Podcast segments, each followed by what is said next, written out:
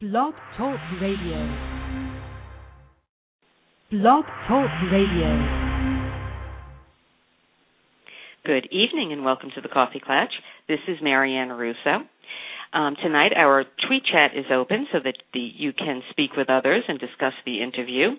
Chuck Wally, May Wilkinson, and Pierrette D'Entremont will be moderating the chat with you, and that's with the hashtag TCK. Um, tonight, I am just so honored to have Dr. Dr. Russell Barkley joining me. Dr. Barkley is a professor in the Department of Psychiatry at the Medical University of South Carolina. He is the author of 13 books and clinical manuals and has written over 230 published articles. Dr. Barkley is involved in and is going to bring us today's most cutting edge research and advances in the diagnosis and treatment of attention deficit disorder he really is the foremost expert in attention deficit disorder, and as I said, I'm honored to have him here. Uh, I'm also thrilled that for the last segment of tonight's interview, I have a special guest host. Uh, Laura Rowlands, the founder of My Attention Coach, will be joining us, and she will be discussing with Dr. Barkley emotional control and accountability in adults, or as Dr. Barkley would call it, owning your ADHD. So, welcome, Dr. Barkley. Thank you for joining me. My pleasure. Thanks for having me here, Marianne. Uh, I mean, this is just it's great because there's so much confusion, um, you know, with so many parents, and I think that you know this interview is going to help a lot of families. So I would hope so. I would like yeah, it definitely will. And um, I want to start the discussion. Uh, we're going to be discussing many topics, but um, I wanted to start with the basics, the new theory and the you know misperceptions that most people have, you know, as to the reasons behind the disorder in general, and impulsivity and distractibility specifically. Um, I want to also discuss the dimensional aspect of this disorder, which I think is what really is causing the confusion. And then we're going to move on to the big guns, the executive functioning, and how it affects uh, people through adulthood. So, uh, ADHD is nothing new. It's been around for hundreds of years.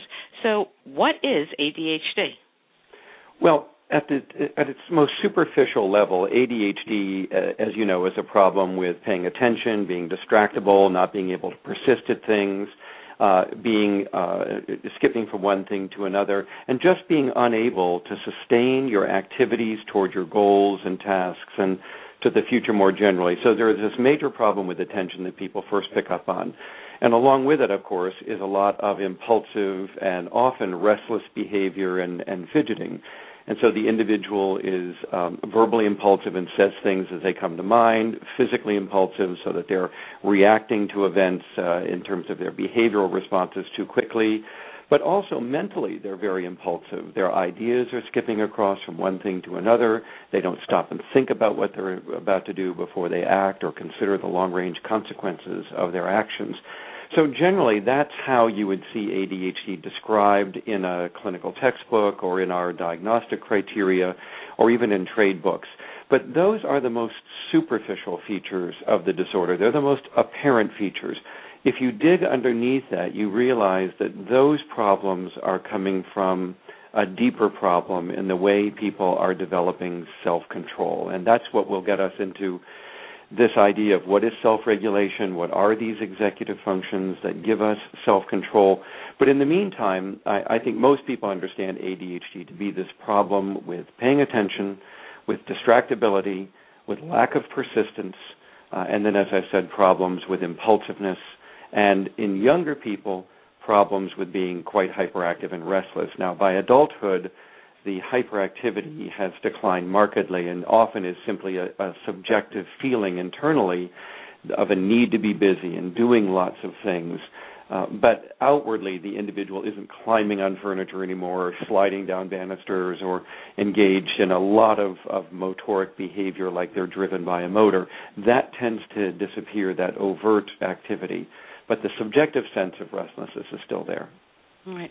And you know, can you tell us about you know I, I watched your video and, and as I told you before uh, before when we spoke before the interview, I've read your books, and the theory um, that you have about ADHD, um, which yeah. is you've proven, is counter to the description in the current DSM-4. Um, and there are, you know, proposed upcoming changes for the DSM-5. But, um, you know, from what I gathered, it was the defining the criteria, you know, with such narrow criteria was causing the confusion.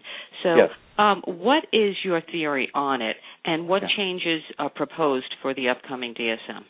Okay. Well, well, my theory might appear to be, um, you know, counteracting what the, the diagnostic criteria actually say. This manual that we use, called the DSM-4, actually, uh, if you think of them as two levels, as I've said, the the symptoms they describe are the most obvious ones, but they're not the deep problems. It's not like saying that autism is talking funny and flapping your hands. Well, autistic people may do that from time to time, particularly in severe cases of autism, but that's not autism. That's not the severe problem with relating to other people as people and using language appropriately. So you see, if you dig deeper, you find these underlying problems that actually are causing the most obvious and superficial features. So my theory basically says that there are five executive abilities that you have and that these are being disrupted by ADHD as it develops. And one of those, of course, uh, is the ability to show self restraint, to inhibit your behavior and buy time in order for you to be able to think through what you're about to do. So, this ability to stop and think before you act, the stopping is the first executive problem. And that's called, as I said, inhibition or, or self restraint. The second problem is the ability to be aware of yourself and what you're doing and while doing that to be able to sort of visualize your past you know it's the mind's eye this ability to look back at what has happened and then look ahead as to what may happen next what most people would call hindsight and foresight is the second executive ability this visual imagery that we have in our brain that allows us to visualize what we've done and what's about to happen and get ready for what's coming at us. That's also impaired. So you've got the mind's brakes, if you want to call it that, which is the self restraint, and now you've got the mind's eye being a problem for these people. The third executive ability can be simply called the mind's voice. All of us have this internal voice that we use to talk to ourselves during our waking hours. And while, you know, you can certainly use it to converse with yourself and tell yourself jokes and laugh and so on, it's really there as a form of self direction, to be able to guide yourself with that voice, to give yourself instructions, to ask yourself questions, uh, and to simply ponder and describe your past a little bit more in order to clarify your thinking and what you're about to do. So the mind's voice can be a problem for them as well. Those three lead to the fourth executive ability, which is the ability to control your emotions. This top down executive ability to inhibit strong emotion and then to calm down and self soothe and distract your attention away from what is so emotionally provocative, and then buy time to reappraise the situation and try to understand it more clearly and maybe redefine it to some extent so it's not so emotional from the way it first appeared. And then after that, be able to organize a new emotional set that's more mature, more appropriate to your goals, more socially acceptable, uh, and then enact that sort of new emotion. So, what most people would call emotional self control. And then lastly is what I call the mind's playground. It really is the mental module in the brain that allows us to play with information, to manipulate it, to come up with new ideas and options and ways of approaching things. Now, we use this module for problem solving. If you and I were pursuing a goal and we encountered an obstacle, instead of quitting or just giving up, we would try to mentally solve that problem. What's the obstacle? What else could I do here? What do other people do? What have I done before? and then try to come up with various ways to overcome that and get to our goals despite the obstacle. So, to repeat, the five executive abilities that ADHD is interfering with are self restraint or the mind's brakes, the mind's eye or visual imagery that gives us foresight, and then the mind's voice, this ability to talk to ourselves and reason with ourselves and instruct ourselves. Fourth, as I've said, is the ability to manage your emotions. And finally, is the mind's playground, this ability to be inventive and to solve problems on the way to our goals. And that, at, at a core level, is what ADHD is all about. You know, when you mentioned before the time blindness, you know, as as you call it, it's a nearsightedness of the future. Yes. Um, you know, there's also the need for that instant gratification and problems in performance. Um, you know, which appear to be a lack of knowing what to do. But as I understand it now from um, reading your book, it's not that they do, that people don't have the knowledge um, but it's following through on actually doing. The, That's correct. What, the the executive abilities that we've just described all act in concert, sort of like a symphony orchestra, in order to help you organize your life over time and prepare for the futures that are coming at you. And people with ADHD struggle mightily with this ability to organize across time. Uh, in fact, ADHD is the consummate disorder of time management which is why they're always late. They're never ready. Things are lost or disorganized. They have trouble getting to work on time, trouble getting to school on time, trouble with their assignments, trouble making appointments. This ability to organize over time is an area that is devastating for them. And you know as well as I do that the older you get, the more time sensitive your life becomes. Right. And so you can get away with not having a sense of time when you're four, five, or six but by the time you become a teenager, and certainly by the time you're an adult, much of your life is very time sensitive with deadlines and promises and commitments and bills and things that are due. Uh, I mean, time is this ubiquitous, important part of our life. And that's why we often say that people with ADHD are time blind. They can't deal with this future and this dimension of time that's coming at them. And so it always arrives earlier than they expect, and they're never ready for it. Right. And you know, also I think that because, as you were saying, that um, it does evolve um, as children grow, and it does become more of an inner in your internal sensation. So the yeah. restlessness and the need to move and the being physically hyperactive may not be um, as prominent. And but you know, an adult can be you know equally impaired. And you know, there seems to be you know no forth forethought of the consequences you know it seems to me that people um with ADHD oftentimes make the same mistakes over and over indeed um, they do know, and, and part and of that why is that well i mean if we go back to that second executive ability that foresight if you don't stop uh, what you're doing if you don't stop the action there's no chance to even think about later versus now what lies ahead for what I'm doing now. All it is is now. And so it's that ability to, as your mother said, stop and think, which means to restrain yourself for the moment and now think about the later and what can happen later if you act the way you're doing. And of course, because they don't stop, then they don't think. And then later never gets a chance. It's always now. And they go from one now to another to another. And, as a result, they're ill prepared for the future that is coming at them because they've given it very little thought. And I know to most people, when they see that happening, they think that that's a moral failing, that you're just making a choice. You're choosing not to care about your future. You're just choosing to live in the moment. You could change if you wanted to. And that's not true. These executive abilities are very much neurologically based. They are highly genetic in origin, which makes ADHD one of the most neurobiological disorders that we know of in, in psychiatry. So Absolutely. it's not a choice. It really is a failure in the executive system that allows people to anticipate that future and get ready for it as well as other people do. And you know, we stress that all the time here on the show because you know parents, especially before they're really educated, um, you know, are not aware. I mean, this is a physical disorder, and um, you know, if, if the, the children don't want to fail, adults don't want to fail, and we're going to go more into adults. I'm going to go back for a little while about children. I want to talk about comorbidity, but um, you know, in thinking about the adult ADHD, I mean, people with adults with ADHD can be brilliant. They're very intelligent. Um, it's not a matter of whether they're they're smart or not. They just repeatedly keep doing the same mistakes. you yes. know. Yes, they do. Well, as you've put it very nicely, ADHD is not a failure of knowing what to do. It's not a failure of knowledge. It's a problem with doing what you know, using the knowledge you have. And although the disorder certainly spans the whole range of human intelligence, you know, from average up to gifted, uh, it is not a disorder of intelligence or of knowledge. Uh, it is a disorder of using knowledge. I tell people to think about the brain as a two part system. The back part of the brain is where you acquire information about the world, it's where you know things. The front part of the brain is the executive brain. It's the doing brain.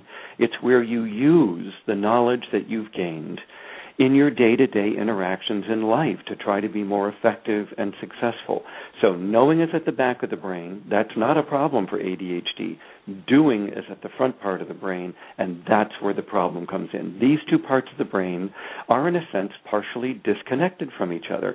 So, it doesn't matter how smart you are, as you've said beautifully, you will continue to do dumb things even things after the fact that you know you shouldn't have done and were foolish. But stopping yourself from doing them is very difficult to do. So knowing and doing are sort of partly disconnected here. Right. As is also um, people think of memory as um, you know memory storage in the brain, and Yeah. that isn't the type of memory that you're speaking about. No, it isn't. We're talking about working memory, and it really is a, a a good idea that you brought this up because traditional memory that we think of is where you learn something and then you store it away and then you can retrieve it if you need it.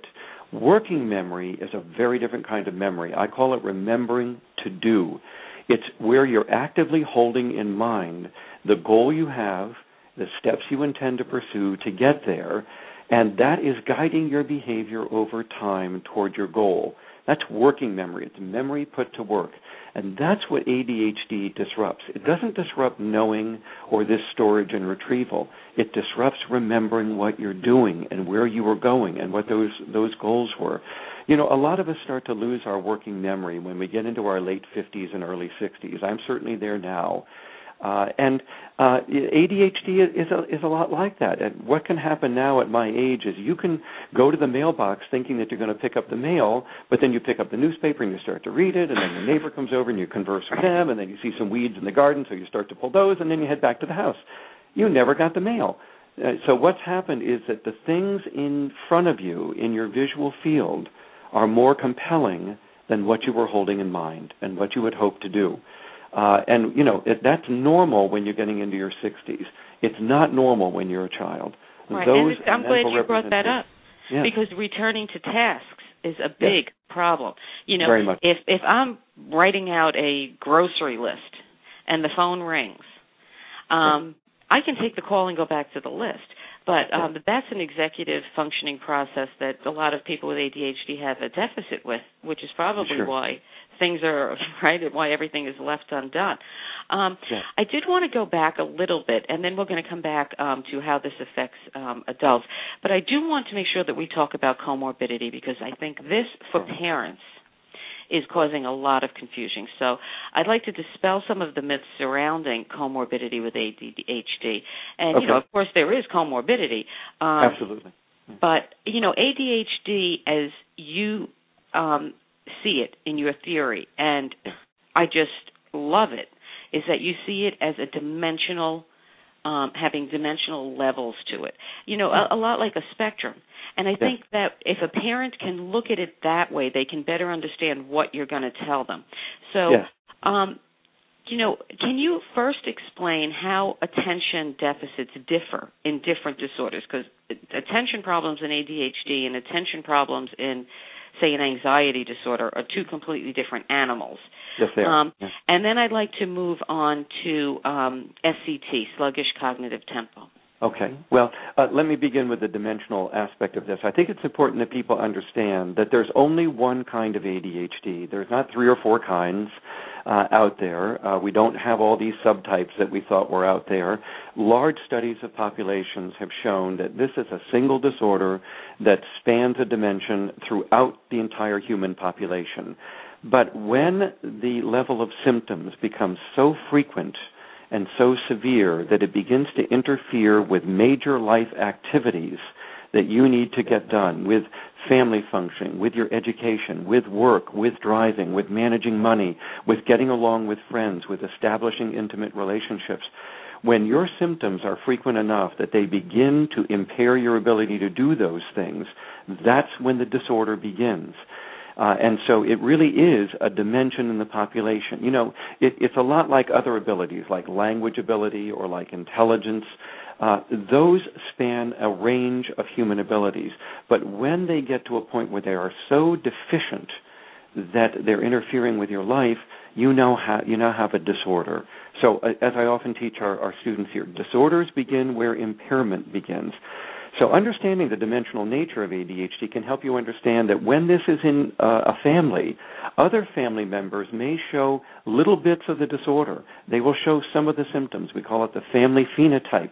Even if they don't have enough symptoms to be diagnosed or to be experiencing impairment, they will show some of the features of ADHD but not like the person who's diagnosed, who's going to have a lot more of those symptoms a lot more often with a lot more impairment. So I really appreciate the fact that you talk about this dimensional nature of the disorder, because to some extent, everybody's got a little bit of inattentiveness, but it doesn't have to interfere with our life. But if you have ADHD, it usually is interfering with a number of major life activities.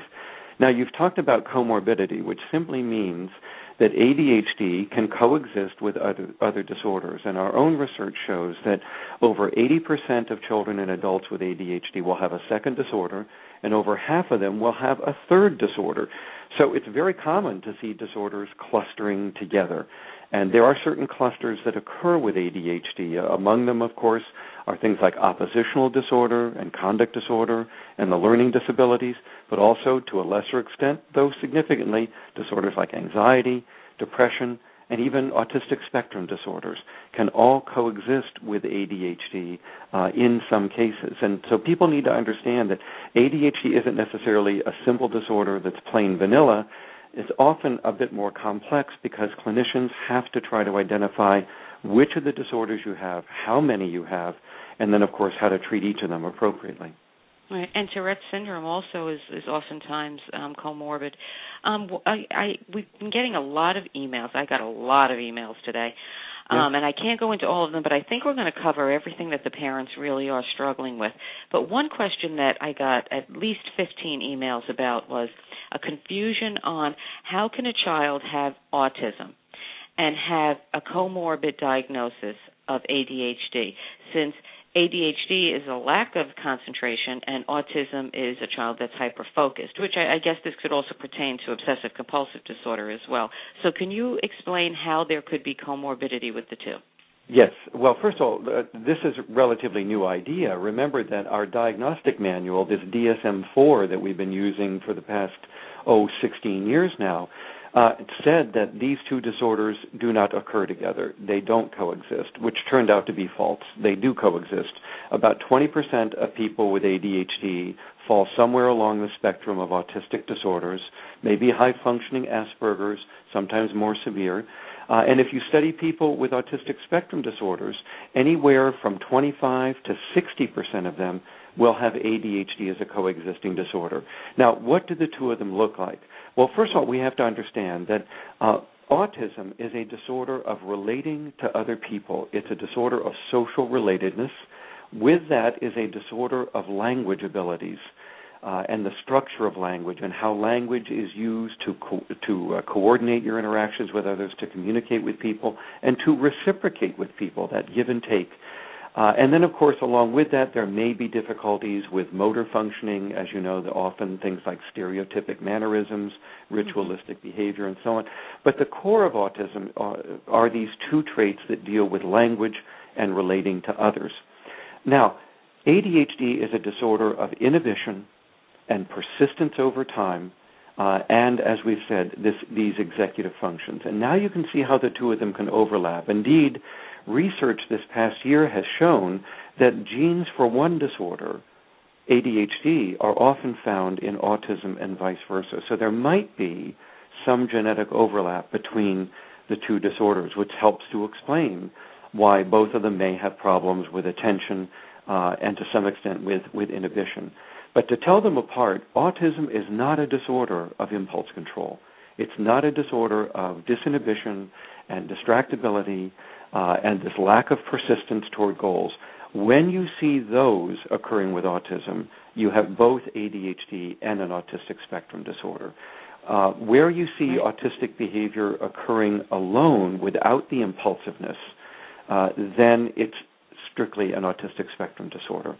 So uh, it helps people to understand, I think, that while the two disorders are distinguished from each other and often don't occur, uh, there is a, a, small percentage of time uh, where they do occur in a substantial minority uh, of cases. They do occur together. Now, it is true that some autistic individuals over focus on details.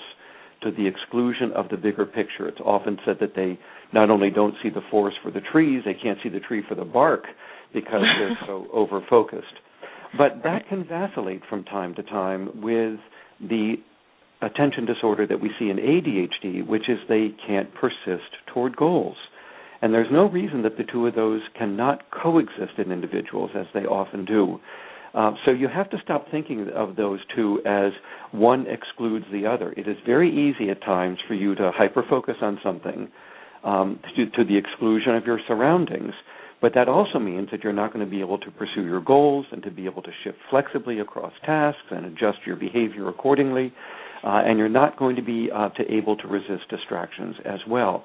Uh, and it's not like a person with autism is always hyper focused, just like it's right. not like a person with ADHD is always lacking in persistence. As you know, people with ADHD, if they enjoy what they're doing, if there's an immediate re- reward or consequence for getting it done, if they find it very pleasurable, um, you know, can persist at that. You know, as Samuel Johnson said, there's nothing like a hanging in the morning to focus the mind.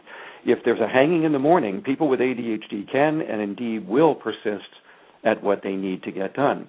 And so parents you, say all the time, you know, their kids can sit and play video games for hours and focus so they can't have ADHD. Well, you know, they can.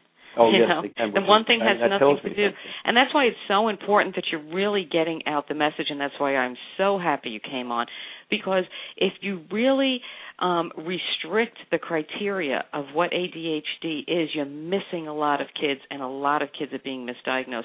And I love, um, you know, I think we try to explain. I try to explain to parents if they if they think of the brain as having so many different pathways, um, you know, that the different pathways can be affected in within the same disorder. So right. you know that's why the presentations are going to be different. I, I don't I don't know if you know Temple Grandin. She's been on several times. She does Yes. a great analogy to um, um, a flight map, an air you know like an airplane flight map, where you Right. have too many flights going to the East Coast, not enough going to the West Coast, and how all the circuits get crossed. And it Yeah. really you know with ADHD that's what it just sounds like. You know. Well, it is. It's a very good way to put it, and and I also agree with you that many times disorders can share some of their deficits. For instance, uh, you know, people with autistic spectrum disorders do have a working memory problem, but it's mainly with verbal working memory. Uh, and that's because of their language problems. Verbal working memory is that mind's voice that we talked about, where you Right. talk to yourself and reason through things. ADHD, on the other hand, does have some trouble in that area, but it has an even greater problem with what we call nonverbal working memory, which is that hindsight and foresight, that ability to use imagery, to ponder what's about to happen, to look ahead and see where you're going, to look back to see where you've been, to get some guidance from your past. That's even more of a problem for people with ADHD than people with autism. So while both of them are working memory problems to some extent, they differ in the nature of the working memory problem that they're going to have. So it may sound like we're splitting hairs here, but those are the things that uh, clinicians pay attention to in trying to differentiate disorders. Right. And I think also it's important to mention perception because I think one of the um, the misconceptions is that um, these kids and even adults um, don't perceive things the way that somebody neurotypical or somebody without the disorder um, perceives things. And and you know, as you say, that's not true. That they're in touch with reality, right? Yes, yes, they are. ADHD has it, it does not have anything to do with how the back part of the brain is processing information. They perceive the same world you do. Uh, they perceive the same distractors that you perceive. What ADHD is interfering with is the ability to govern your own behavior. It's your self-control. And so, where you may hear a distracting noise in the hallway while you're trying to concentrate on something you're reading, you'll hear that, but you won't react to it. You won't respond to it with certain behavior. The person with ADHD hears it and they react to it. They get up, they go out, they explore, they talk to the person in the hallway that made the noise, and now they're off task again. That's not Right. a perceptual problem. That's Right. a impulse control problem. They're responding to the world differently than others, but they're seeing the same world that you and I are seeing. So this idea that there's a disorder of some kind of mental filtering in ADHD is false. Right. And I just want to go back um, what I mentioned before, and I, very briefly. Um, I, I just really want you to touch upon this because I think that um, parents that have children, which you have a phenotype of SCT, which is sluggish cognitive tempo, um, those kids, I think, are really falling through the cracks.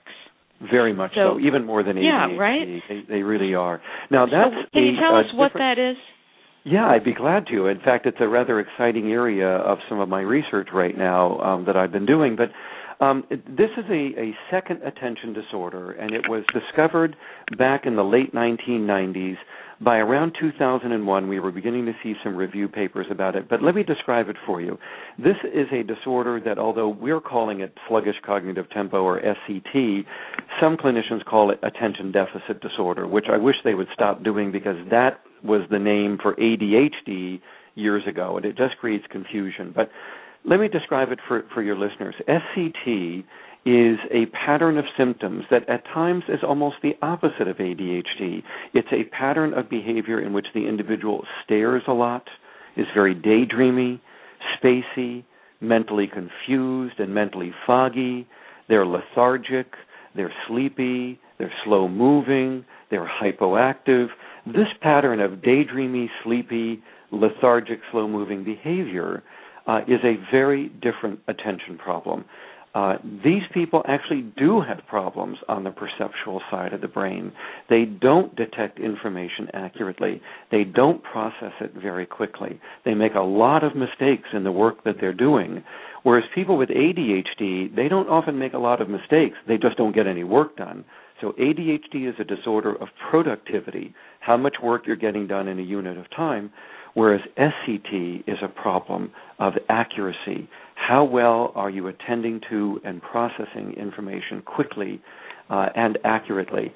Now, this SCT was often thought to be a type of ADHD, and many people still think that it, it is uh, a subtype of ADHD. But within the last couple of months, there have been some papers, including the first study of adults with SCT that I finished up and is now about to be published in one of our um, uh, psychology journals. Uh, what those studies are showing is that SCT is a separate disorder entirely. It's not a part of ADHD. It's not a type of ADHD at all. It's a freestanding disorder of attention, and it's a, of a very different kind of attention, what we call selective attention or focused attention. This ability to rapidly home in on what's important from what isn't, and to process information quickly and accurately.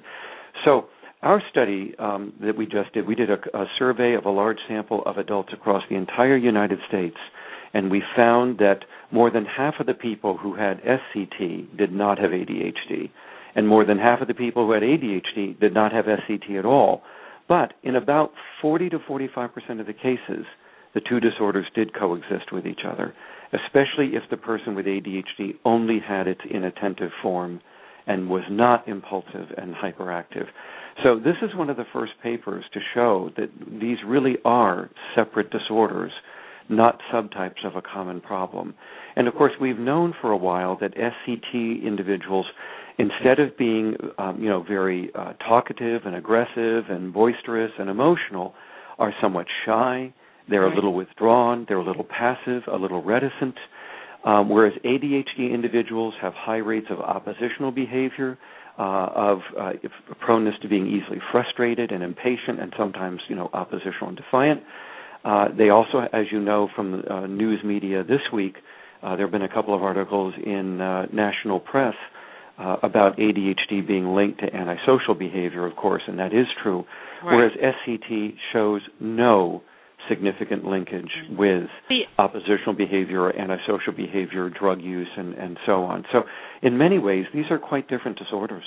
Right, and I'm glad that's why I wanted you to explain it because you know this is the child that's a bit spacey, that's staring, that seems to be distracted.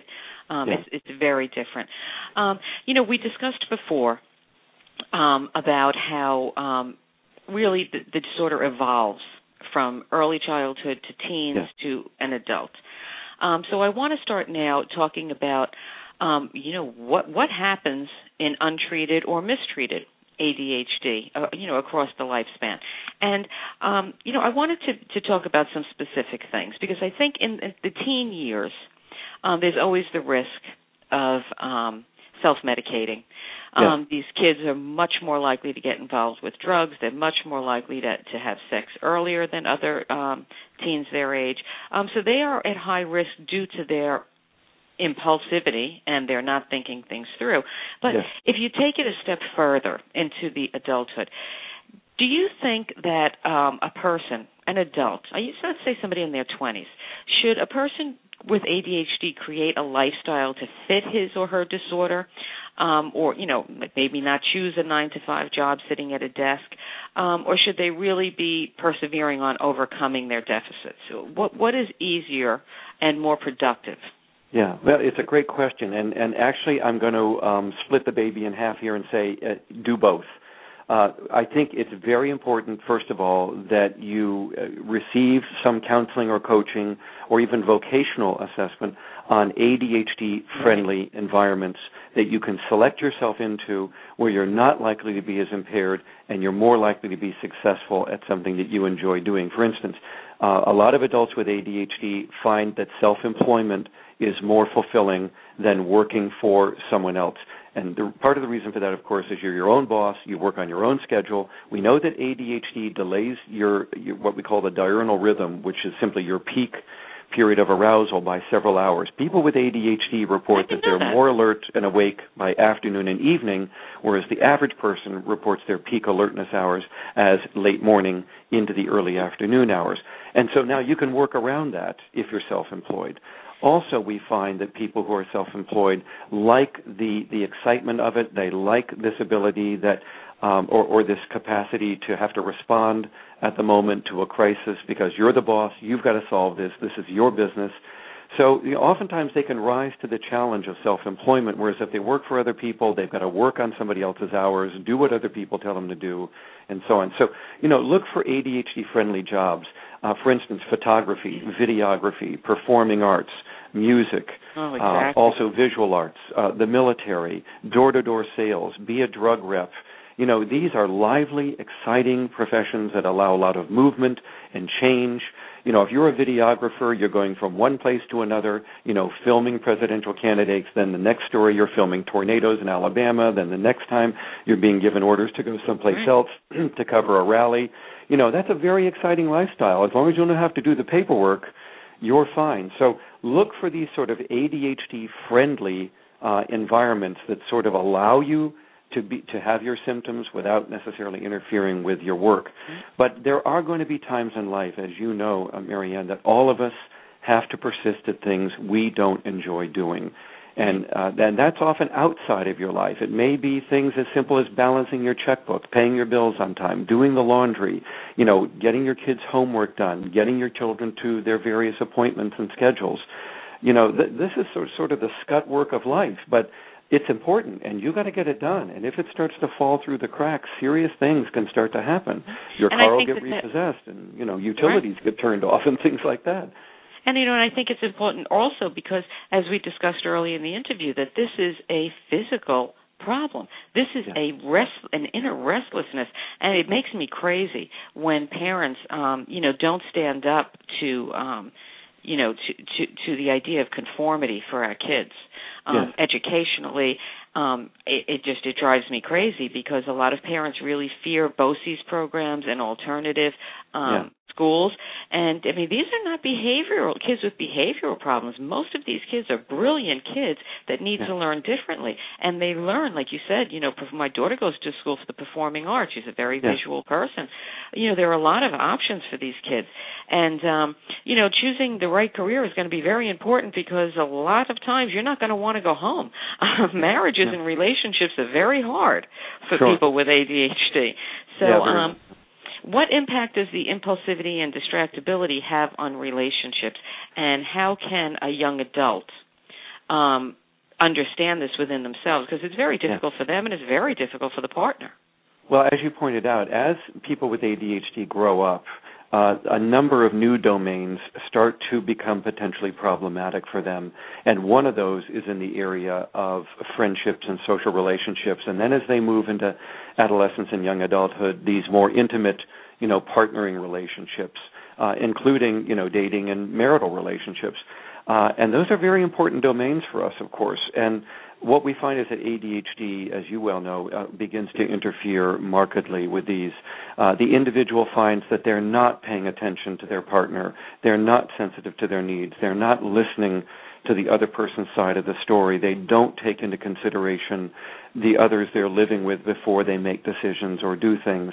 And so the partner begins to feel like the ADHD adult doesn't care uh, about their view or their position or the way that they would like to see things done. Uh, and you know it, that's not a good recipe for a long-term relationship if you're not able to concentrate on what people are saying to you or take into consideration what their feelings are. Uh, and so, you know, while living with somebody with ADHD for a week or two can kind of be fun and like being on vacation, you know, after a while, we all have to settle down and pursue more serious matters uh, and that's very difficult for the ADHD person to do. As I said, things like paying bills on time, you know, getting the chores done, seeing that the dishes are done, you know, seeing that the laundry's done, seeing that the kids got picked up from school and the doctor's appointments and you know the the uh, everyday daily life responsibilities, they're not fun and that's what the people with ADHD let go and the partner has to pick that up. And there reaches a threshold where the partner starts to refuse to do that anymore and even comes to feel like you know i'm i'm raising another child here. I have to pick up after them. I have to follow up. I have to remind them. I have to call them. You know i'm sort of in the trenches 24/7 and you know this is supposed to be another adult i'm living with but they're certainly not handling their responsibilities like another adult would do. And so as you know they often come into our clinic you know with their ADHD partner saying you know either fix this person or I am out the door because I I can't put up with this anymore. But that's because they're viewing it as a choice. There, is there ever a point that someone is too old to change? Because now I want to start talking about different treatments. Um, you know, are you ever too old?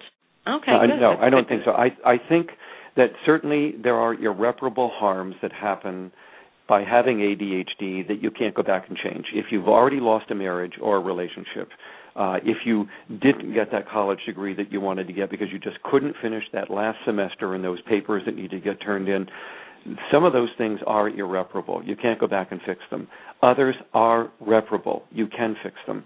And you can change uh, with the various treatments that we have available. It is never too late to treat this disorder.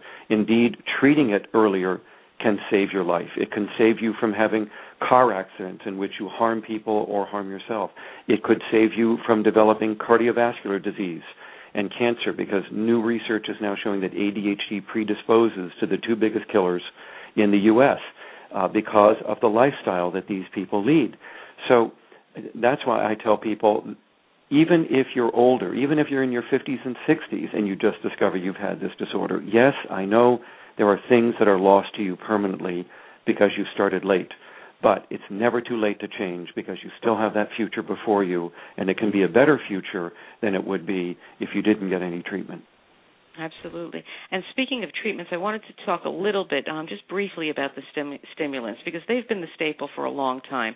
And I think I think I don't want to you know misquote what I read, but I think you're finding that as far as treatment responses for the stimulants and non-stimulants, uh, non-stimulant drugs, that they work on very different, and I don't want to use the word subgroup, but for lack of a better word, um, different levels of the dimensions of the disorder. And what I want to discuss is the difference between the drugs, um, how they help, and I also want to be very honest and, and just ask you. Yeah. Many parents and um, adults as well see a lot of mood changes, a lot of negative behaviors when they're on stimulants. There are outbursts, there's weepiness, there's meltdowns. You Yeah. know, for some kids on stimulants, it really looks like it triggers, um, you know, an oppositional defiant or bipolar. So, what what is happening when a parent sees this? What should they do? And Yeah. what what how what type of um, kids and adults do the stimulants help? Yes. Well, let, let me emphasize that while those side effects do happen, and they do happen to a significant minority of people, the majority of people don't necessarily experience those particular symptoms. Indeed, um, some parents even report that when their children are taking these medications, their affect is blunted. They're very bland. They're almost like a, a robot or True. an automaton. So it can actually swing either way. Mhm. Uh, and sometimes what happens is the stimulants may be exacerbating uh, another underlying disorder that's there that maybe wasn't quite so apparent, but the stimulants might bring it out. As you know, stimulants can bring out a predisposition to tics or Tourette's. Uh, right. If you already have difficulties with irritability or with mania, there is the potential, anyway, that stimulants might bring this out a little bit more than it otherwise might have been seen. So it really depends on the pre-existing conditions of the person as to whether family history, I guess, would be important, right? Yeah, that's right. That's right. And and so you know the stimulants are very good drugs, and about 75 to 90 percent of the people who take them do benefit from them. Now they do produce annoying side effects, as you know, things like um, you know insomnia, loss of appetite, stomach ache, headache, things like that.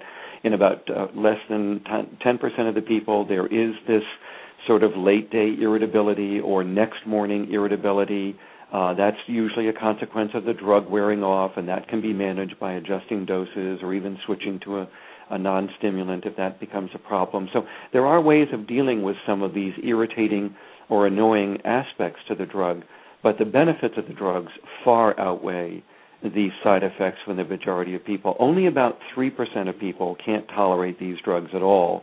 Really? Um, and about 20% of people find that while the drugs are beneficial, the side effects may outweigh the benefits. And those are the people that need to move on to other drugs like the non-stimulants. But for at least 75% or more of the people who take them, you know, the stimulant medications can be very useful for them. Right. And talk therapy for some is good. I mean, for some it's actually more agitating, but for some it's yeah. it's very good.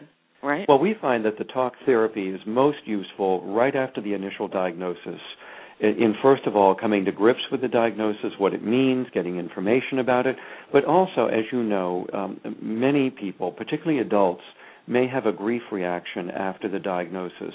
And they're grieving, you know, the fact that they're only now discovering this and that the failures of their past might have been different had this been discovered earlier.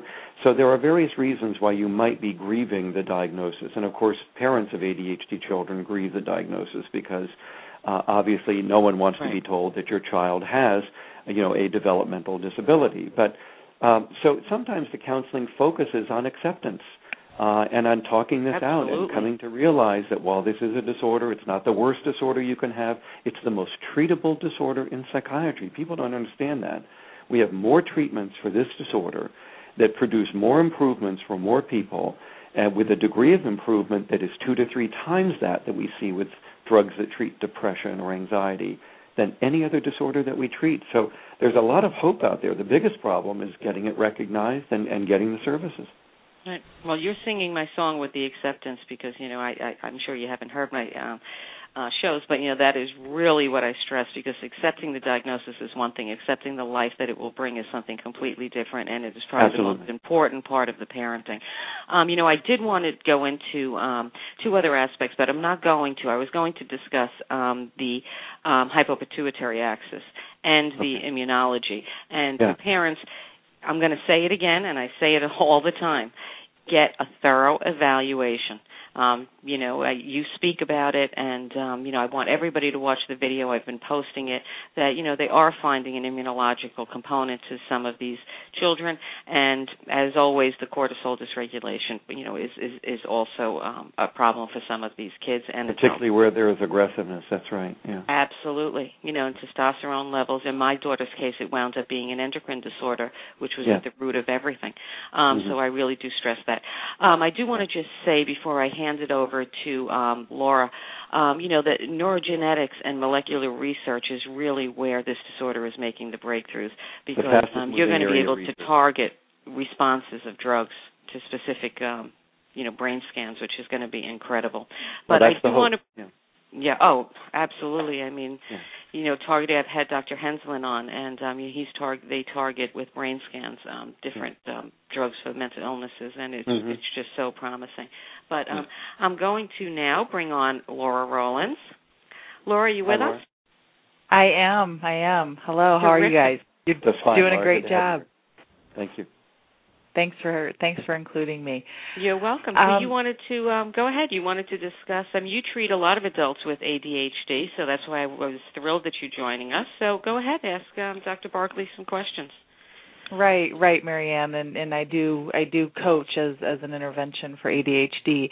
And Dr. Barkley, I was actually at the CHADD conference in the fall and was really intrigued by the discussion that you had in one of your talks around emotional control and how it affects people with ADHD. Mm-hmm. And I just was wondering if you could share some recommendations for adults who who really experience that emotional control and and what you recommend that people can that adults what they can do about that. Okay. Well, I, I think first of all, recognizing that emotion is part of the disorder, as you know, Laura, is a very new idea. I mean, if you read about the disorder, all you're reading about are problems with attention and hyperactivity and impulsiveness. You know, the things that Marianne and I were talking about at the beginning of the show. But that comes with it uh, an equally central problem with uh, self-control of emotions and so that you show your emotions impulsively, much quicker than other people do. You don't inhibit them. You can't downregulate them as well as other people and calm yourself down and soothe yourself. So that is just as much a part of ADHD as the inattentiveness and the distractibility. So I'm so pleased that you mentioned that because it, that is a very recent idea that emotion needs to be brought back into the disorder. It was there up until 1968, and then it kind of lost its way and people forgot about it. But I, I really am on a campaign to get people to understand that that's just as important. Uh, and for the very reasons you mentioned, um, it needs to be targeted separately. You can work on concentration and distractibility, but if you don't work on these emotions, they're going to cost you. In fact, they're some of the most socially costly symptoms because we know that the best predictors of dissatisfaction in relationships or even being rejected by peers is not your distractibility or your hyperactivity. It's your quickness to be emotional and to be impatient and to show frustration and sometimes to react with anger or aggression too quickly. That is going to cost you dearly in the workplace, in school, in your family, your marriage, and other relationships. So there are a host of things that people can do. We could do a whole hour on interventions sure. for the emotional side yeah. of this. But I like to break it down into the, the five stages of Gross's model of emotion. And if you think about the five places, uh, the, the five steps that are involved in having an emotion, they show you the five places where you have a chance to do something. Now, I'll quickly go through them because, as I said, we could spend hours on it. But um, the, the first step of having an emotion is that something happens in a situation that is emotionally provocative. Well, guess what? It, once you realize that certain situations do that to you, then you have a strategy for dealing with it. Don't go there. So avoid that situation. For instance, if you're fond of stopping stopping off after work at a particular bar and having a beer, but there's usually a few people there that cause you trouble and make you angry, well guess what? Find a different place for happy hour. You don't have to go to that bar. So one of the most successful strategies for managing your emotions is avoid situations that you routinely know provoke you, uh, either okay, with sure. anger or depression. Now, the second stage is where we uh, pay attention to the particular stimulus. Well, you know, because if you don't pay so much attention to something that's emotionally provocative, guess what? You don't have a strong and emotional reaction to it. So if you can look away from the situation, divert your attention from the person that's provoking you, leave the situation if you need to in order to do that, that's another set of strategies. And that has to do with how you control your own attention. What are you attending to when you are in an emotional situation? Another uh, aspect of emotion is what you think of the situation, how you appraise the situation. And this is really where a lot of people who do cognitive behavior therapy spend a lot of their time helping people. They help people to reevaluate the importance of the event that has happened, uh, to see that it wasn't as important as they thought it was, that it didn't need to be as emotional as they are reacting to the situation. So, this ability to reevaluate, reappraise, and look more clearly and objectively at a situation is another set of strategies that you can do. Talk to yourself, reason through it, question yourself about the emotion. That can help you quell that strong emotion. Finally, there is the ability to suppress the emotion itself. Now, that's the hardest for people with ADHD. So we don't spend a lot of mm-hmm. time teaching people to try to suppress the emotion because, after all, these are very impulsive people. If they could have suppressed the emotion, they would have and they can't. But sometimes you can at least downregulate very strong emotions by, for instance, putting your hand over your mouth or sitting on your hands or leaving the situation and in order to stop that emotion from happening. It's not going to be easy. The earlier in this sequence you try to intervene with your emotions, the more effective you will be. The later in it that you wait, the less effective that you will be. But there's a whole suite of suggestions that people can use to try to help manage these emotional reactions. And then, of course, finally, as Marianne already said, the ADHD medications, both the stimulants and the non stimulants, can help to manage some of these emotions to some extent. Okay, okay.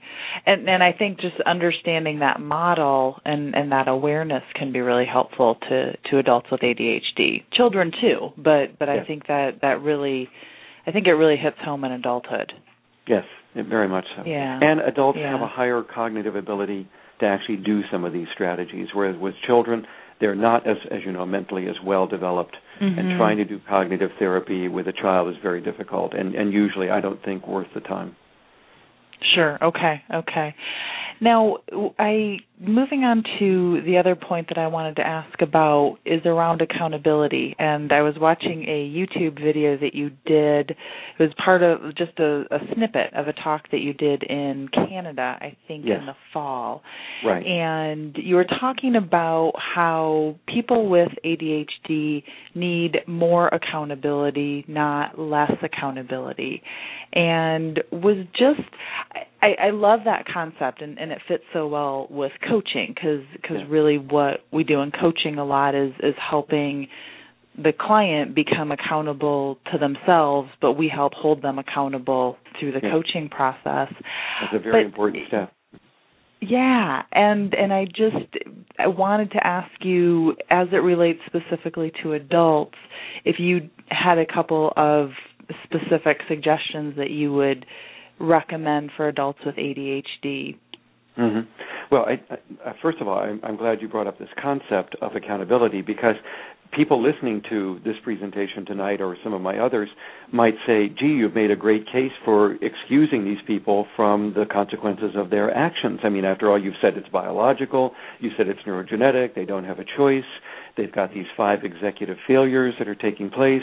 I mean, that's a very persuasive case for somebody who is so mentally impaired that we should not hold them accountable. But what's counterintuitive about this model of executive abilities that are going wrong in ADHD is uh, what we've already said, and that is that the problem isn't knowing what to do, it's using what you already know how to do.